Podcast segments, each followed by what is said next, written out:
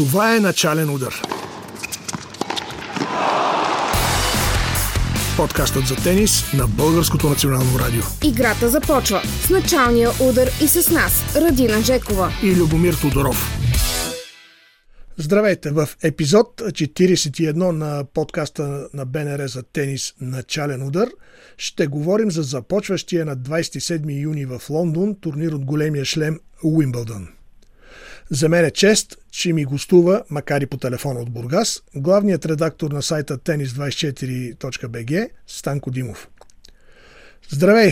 Предстои, може би, най-странният турнир от шлема в последните години. Съгласен ли си с това мнение? Здравей, Любо. Преди всичко за мен също е огромно удоволствие, че за втори път съм гост в твоя подкаст. А, сега на въпроса категорично да. Аз лично не си спомням а, кога за последно Уимбълдън или изобщо турнир от големия член при мъжете се е провеждал без номер едно и номер две в ранглистата да участват.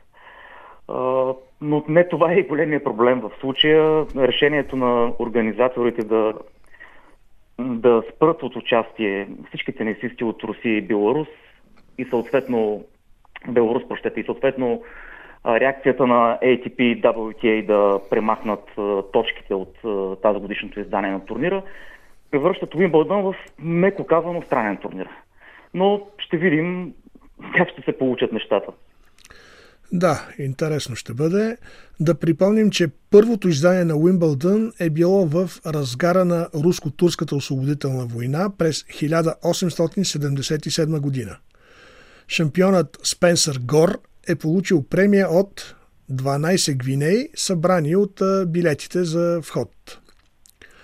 Победителите на единично тази година при мъжете и жените ще вземат по 2 милиона лири или около 2,3 милиона евро. Така че поне това отношение има голям напредък. Интересно да припомним, че шампиона Гор тогава казал, че тениса няма бъдеще. Не знам по какви причини. Малко съм се видели парите ли, заради самата играли, но историята го опровергава. Искам да поговорим за българското участие тази година. То е отново под мотото Григор и другите. Но преди това да чуем какво каза Димитър Кузманов специално за начален удар след втората си победа в пресявките вчера. Здравейте на всички слушатели от начален удар от а, Слънчев Лондон, Слънчев Ройхемптън, място на което се играят квалификациите на Уимбълдън.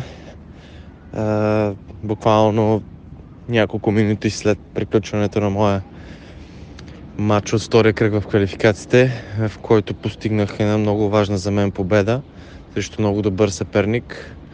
А, изключително труден матч, а, тъй като както аз, така и моя противник Педро Гачин играхме на изключително високо ниво от първата до последната точка и буквално разликата беше изключително минимална. А, изключително съм щастлив, тъй като за втори пореден турнир от големия шлем достигам до третия кръг на квалификациите и получавам още един шанс за влизане в основната схема. Утре ми предстои изключително тежък матч срещу Енцо Коко от Франция. А, ня... Два пъти сме играли, имам две победи, но и двата пъти мачовете бяха много трудни, един от които беше в началото на месец февруари, когато той ме водеше с сети 5-3 на полуфинала в Чаленджера в Индия. След това отразих няколко матчбола и достигнах до обрат. Очаквам много труден матч в утрешния ден. А, тук правилник е различен в сравнение от другите турнири от големия шлем. Мачовете за влизане са в 3 от 5 сета, формат 3 от 5 сета. Така че матч ще бъде много дълъг и трябва да бъде изключително фокусиран за всяка една точка, тъй като в края това ще направи разликата. Благодаря на всички хора, които ме подкрепиха. Трибуните имаше днес много българи. Тези, които ми пращат пожелания и ми пожелават успех, късмет и кораж от България и се надявам този път късмета, шанса да е на моя страна, Господ да е с мен и да успея да вляза в основната схема. Успех на Мико срещу французина. Според теб, Григор ще може ли да направи отново подвиг като полуфинала през 2014 година? За съжаление, сезонът на трева е доста кратък и така Уимбълдън започва без реално голяма част от тенисистите да са натрупали много мачове. Григори тази година, както обикновено избира, а, игра само на турнира в Куинс, където изигра два официални двубоя. В първи, където пък искам да кажа, че показва две коренно различни лица. А, ако видим Григор Димитров а, играта му, която показва срещу камера Нори в първи кръг, ако видим този Григор Димитров на Уимбълдън, аз съм оптимист, че при и добър жребий Григор спокойно може да стигне до втората седмица на турнира, защо не и да пробие до финалните кръгове. Просто неговата игра отговаря отлично на играта на тревни кортове. Вече е въпрос на, на фокус и на мотивация. Във втори кръг в Куинс Григор отстъпи пред Ботик Ванде Занчук в двубой, в който показва другото си лице. И така че ще говоря по този начин. Ако на Уимбълдън видим Григор от мача срещу Нидерландеца, не мисля, че шансовете на турнира са особено добри. Аз пък друго си мислех. През тази година Григор се представя добре в подготвителните турнири преди състезанията от шлема. Стига до полуфинали, играе отлично, но после отпада рано на Australian Open и Ролан Гарос. Сега пък загуби рано в Куинс Клъб. Дали не го чака пък дълъг път на Уимбълдън? Силно се надявам да бъдеш един добър пророк и да видим Григор във втората седмица на Уимбълдън. Ти каза преди малко, все пак този полуфиналист от 2014 година а, знае как да играе на този турнир. Самия Григор много пъти е казал, че обича голямата сцена, че обича големите битки, обича големите матчове. Така че аз му пожелавам повече да бъде на централните кортове, на големите кортове в Лондон. И дай Боже, наистина да видим този вдъхновен Григор Димитров, който имахме през 2014 година в All England Club. И вече ще видим сега. Тази година схемата, както вече споменахме, е доста по-разчупена. Много играчи липсват. Така че това е добра новина за Григор. Да, дано да бъде така. Виктория Томова за втори път влезе директно в основната схема на турнир от големия шлем. След отличното представяне в Истборн, където отпадна на четвърт финал, ще останат ли сили за Лондон обаче? Обеден съм, че ще има. Не, не си спомням някога Виктория Томова да е правила толкова добра подготовка преди Уимбълдън. Имам предвид да е изиграла толкова много в бойна трева. А, така че късметът, който изкара в Изборн, влизайки като щастлива говеща, а, с двете победи, които записа в основна схема, според мен, освен на игрова практика, са издъхнали доста самочувствие, което знаеш, че преди такива турнири е много важно. И аз мисля, че, че Виктория Томова има абсолютно всички предпоставки да запише поне една победа в основна схема на Уимбълдън. Поне една, как звучи, нали, но а, определено, определено направи много добра подготовка. За мен няма да бъде изненада, ако тя спечели един матч, дай Боже и повече. Ще видим дали си прав. Въпросът е да не се е уморила твърде много, защото в Истборн тя започна от квалификациите, влезе в схемата като щастлива губеща. Да, наистина изигра много мачове, добре се подготви, но се понатрупа и умора. Но пък, все пак, днеска сме четвъртък, до понеделник има достатъчно време за възстановяване. Абсолютно. Да допълним, че при девойките ще ни представя Денислава Глушкова, която също започва в основната схема. А какъв демонстративен турнир ни предстои в Лондон? Само парите ли накараха най-добрите да участват и защо никой не се обади в подкрепа на руснаците от, от тенисистите им предвид? О, разбира се, наскоро бях чел едно изказване на Анди Мари, който каза, вие шегувате ли се да никога няма да бъде демонстративен турнир. И аз съм напълно съгласен с него. много ми е странно да, да се гледа на Уимбълдън като демонстративен турнир това, че няма да има точки, в крайна сметка виждаме, че не отказа а, голяма част от топ играчите да, да участват. Там са Джокович, там са Надал, там е световното номер едно при дамите, така че виждаме, че за големите точките не са най-важното нещо. А, относно въпросът ти за подкрепата към руснаците, много е спорно в индивидуален спорт каква трябва да бъде подкрепата. Първо искам да отбележа, че за мен това решение е абсолютно безумно да се наказват атлети, без значение дали са тенисисти или някакъв друг спорт, да се лишават от е, участие на състезания като Ливърпул и да поемат вината заради е, политически решения на, а, президенти на техните държави, за мен това е безумно. Каква вина има Медведев или Рублев или Хачанов за това, което се случва в Украина?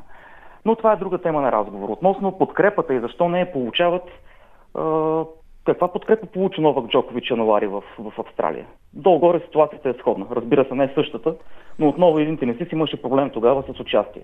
Да, при различни обстоятелства, но това е положението. Все пак е индивидуален спорт. Това, че а, Медведев и Хачанов и Рублев, например, или Азаренка няма да участват, са добри новини за техните конкуренти. Даже за да си допълня отговор, ще ти кажа, че се спомням много добре, бяха попитали Рафаел Надал в Мелбърн, когато окончателно стана ясно, че Джокович няма да бъде допуснат през януари. И Надал каза, чисто като човек, съжалявам за него, това е много гадно. Нали, опитвам се да се поставя на неговото място и осъзнавам, че се чувствам много, много несправедливо. Обаче казва, ако ме питате като спортист и като професионалист, от свето на Джокович е добра вина за мен. Така че от тази гледна точка, от свето на руските тенисисти, да не забравяме, че един е номер едно в света, в крайна сметка е добра новина за, за Джокович, за Надал, за Григор Димитров и за всички останали от елита. Да. Доста странен казус, но пък, примерно, Джокович можеше да, да изрази някаква съпричастност, след като наистина сам не усети подкрепя, но така е решил. Рафа ще гони ли мечтата си за календарен шлем и няма ли това да му изиграе лоша шега, както на Джокович през миналата година, когато прекалено много се концентрира върху тази мантра кариерен, не кариерен, а календарен шлем. Днес четох Карлос Моя, неговият треньор, който казва, че да, този шлем е напълно постижим. Честно казано, преди няколко месеца, ако ми беше задал този въпрос, щях доста да се посмея и да кажа, че е налудничево на 36 години, след толкова много контузии, Рафел Надал да търси а, годишен шлем. Сега обаче половината път изглежда извървян. А, остават Уимбълдън и US Open. Личното ми мнение е, че няма да успее. Ти си прав, може би е така, това, което се случи на Джокович миналата година, е много вероятно да се случи на Надал лично аз останах изключително изненадан, когато разбрах, че Надал ще играе на Уимбълдън. не заради друго, но една снимка ми се запечата в съзнанието как се връща в Майорка след триумфа на Ролан Гарос и излиза от, патерици, о, излиза от колата с, с патерици. И две седмици по-късно да е на Уимбълдън, за мен не знам някакво чудо на, на медицината, вероятно.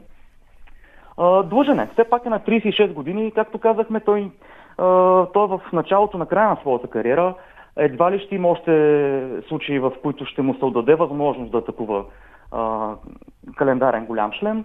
А, никой не знае дали ще успее да го направи, но пък той е длъжен да опита, както се казва. А, все пак а, да не забравяме, че в а, живота на Надал ще се случат и други неща. Той наскоро обяви, че за първи път ще става баща. А, така че кой знае, може пък и да го видим за последен път на Уимбълдън. И това е другата мотивация да участва на всяка цена, не само големия шлем. Аз пък си представям същия сценарий, както беше на Australian Open, когато заяви, ако някой ми беше казал при 10 дена, че ще играе ще печеля, нямаше да му повярвам, не можех да ходя. Преди Ролан Гаро също проблеми, така че мисля, че и на Уимбълдън някакси ще успее да се концентрира, да се възстанови, не знам как го прави и очаквам добро представене. Чак за титла, не знам, много, много е правил. Печелил е вече на Уимбълдън, няма да бъде някаква сензация, ако успее отново. Но Джокович дали би му позволил? И каквото е да говорим за Надал, каквито си справедливи да кажем, все пак ако погледнем последните 7-8 години списъка с шампионите на Уимбълдън, то името на Новак Джокович ясно се откроява. Категорично фаворит номер едно за мен лично. Даже според мен след тази тежка загуба на четвъртфиналите на Ролан Гарос, Джокович ще бъде допълнително мотивиран, особено ако се стигне до матч с Надал. такъв матч е възможен само на финал. Точно така. А, така че за мен Джокович е абсолютният фаворит. И ако се стигне до такъв а, финал, за разлика от Ролан Гарос, тук предимството ще бъде на Джокович, чисто като технически характеристики за игра на тревни кортове. Не се знае в каква форма ще дойде Джокович. Не сме го виждали на трева реално. в официален турнир. Но ще бъде интересно. А кои са другите фаворити и мислиш ли, че някой от младите може да поднесе изненада? То в крайна сметка трябва да бъдат и годините, в които младите ще да поднасят изненади, така че не изключвам такъв вариант. От младите тенисисти на мен много добро впечатление последните години ми прави Оже Елесим, който показва значително израстване на всички настилки. Видяхме на Ролан Гарос колко добре игра срещу Надал, вкара бол в пети сет, всъщност беше единствения, който стигна до пети сет срещу Надал. Така вече понатрупа и опит, въпреки че е само на 21. Но за мен той е един от скритите фаворити от младите. Лично аз симпатизирам страшно много и на играта на Яник Синер, който за мое съжаление не е в най-добрата си форма в последните месеци. Иначе, като изключим Джокович и Надал, за които вече казахме, разбира се, миналогодишният финалист Матео Беретини излиза на преден план. Честно да ти кажа, не знам дали си спомням за случай, в който тенисист да е отсъствал 3 месеца, да се върне на корта и да спечели два последователни турнира. Това, което направи Беретини, ме изуми, а, като сложим това, че е миналогодишен финалист, явно наистина трезните кортове са най-силната настилка за него. Сега чак за титла не знам дали ще му стигнат силите, но определено, определено е един от фаворитите. А какво мислиш за Алкарас, другото явление? С много голям интерес ще го наблюдавам. От началото на годината видяхме, че това младо момче може да играе много успешно на твърди кортове. За Клея вече знаехме. Сега да го видим на трива, както така. Не знам. По принцип, знаеш, тревните кортове са доста по-специфични пак успее да се справи с напрежението и се чувства добре, може би ще го видим напред в турнира, но лично аз не съм оптимист за него, конкретно на Уимбълдън. Да, като че ли е твърде млад за да изиграе 7 мача в формат 3 от 5 сета. С това го казах и преди Ролан Гарос, че не го виждам като фаворит за титлата точно по тази причина и се оказах прав. Но ще има доста изненади според мен това, тази настилка позволява като че ли най-неочакваните резултати. Едно, че това са единствените турнири, които започваш на една консистенция на настилката, завършваш на друга. Вече къде е останало трева, къде не е останало, повече не. Така че мисля, че ще има доста изненади, но финал Джокович Надал, всички си мислим за него. Но какво мислят другите тенисисти за този сценарий, ще разберем скоро. Би било страхотно украшение на този турнир да завърши с финал между Джокович и Надал. Да, безспорно. Да а какво мислиш за турнира при жените? Имат ли шанс победителките от подгряващите турнири Онс Жабер и Майя Хадат да постигнат нещо значимо и на Уимбълдън? Разбира се, че имат. От информация от преди минути, он Жабер е отказала двубоя с Серина Уилямс в надвойки заради проблем в дясното коляно. Сега вече не знам чисто физически дали ще успее да издържи за Уимбълдън. Все пак две седмици, седем мача, каза го преди малко, не е лесно.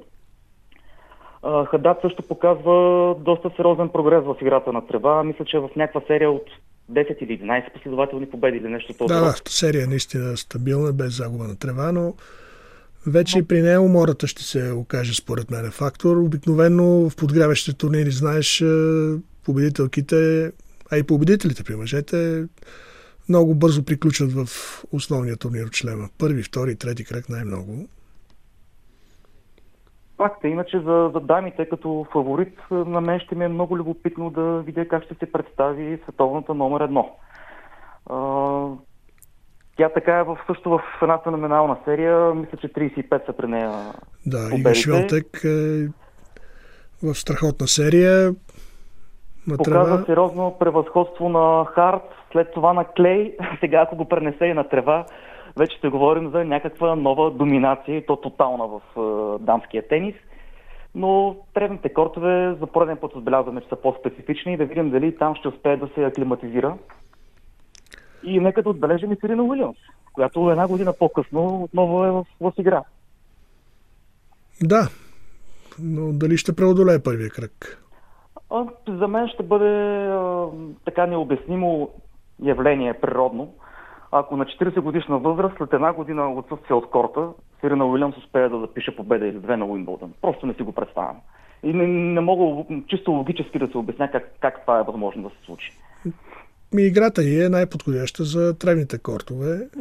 Да, да, но и егенето си е егене. Мощен сервис, форхенд, убийствен форхенд, не, не трябва много да се движи, но и за мен би било изненада, ако примерно стигне втората седмица, защото в началото все пак може да има доста непретенциозни съпернички, които само като излезе срещу тях на мрежата и така губят, да, е губят мотивация да, да печелят, да го кажем. Това е много важно, разбира се. Жребият е основно значение за, за такива турнири. Добре, скоро ще разбереме кой е бил крив, кой е прав. Какво ще стане? Дано да видим един интересен демонстративен турнир в Лондон. Аз ти благодаря за това участие. Това беше всичко от епизод 41. Звукорежисьор беше Петя Петрова. Всички издания на начален удар можете да слушате в BinarBG, SoundCloud, Spotify, подкаст секцията на bnr.bg, Google Podcasts и Apple Podcasts пред iTunes. Можете да откриете подкаста ни и във Facebook и Instagram.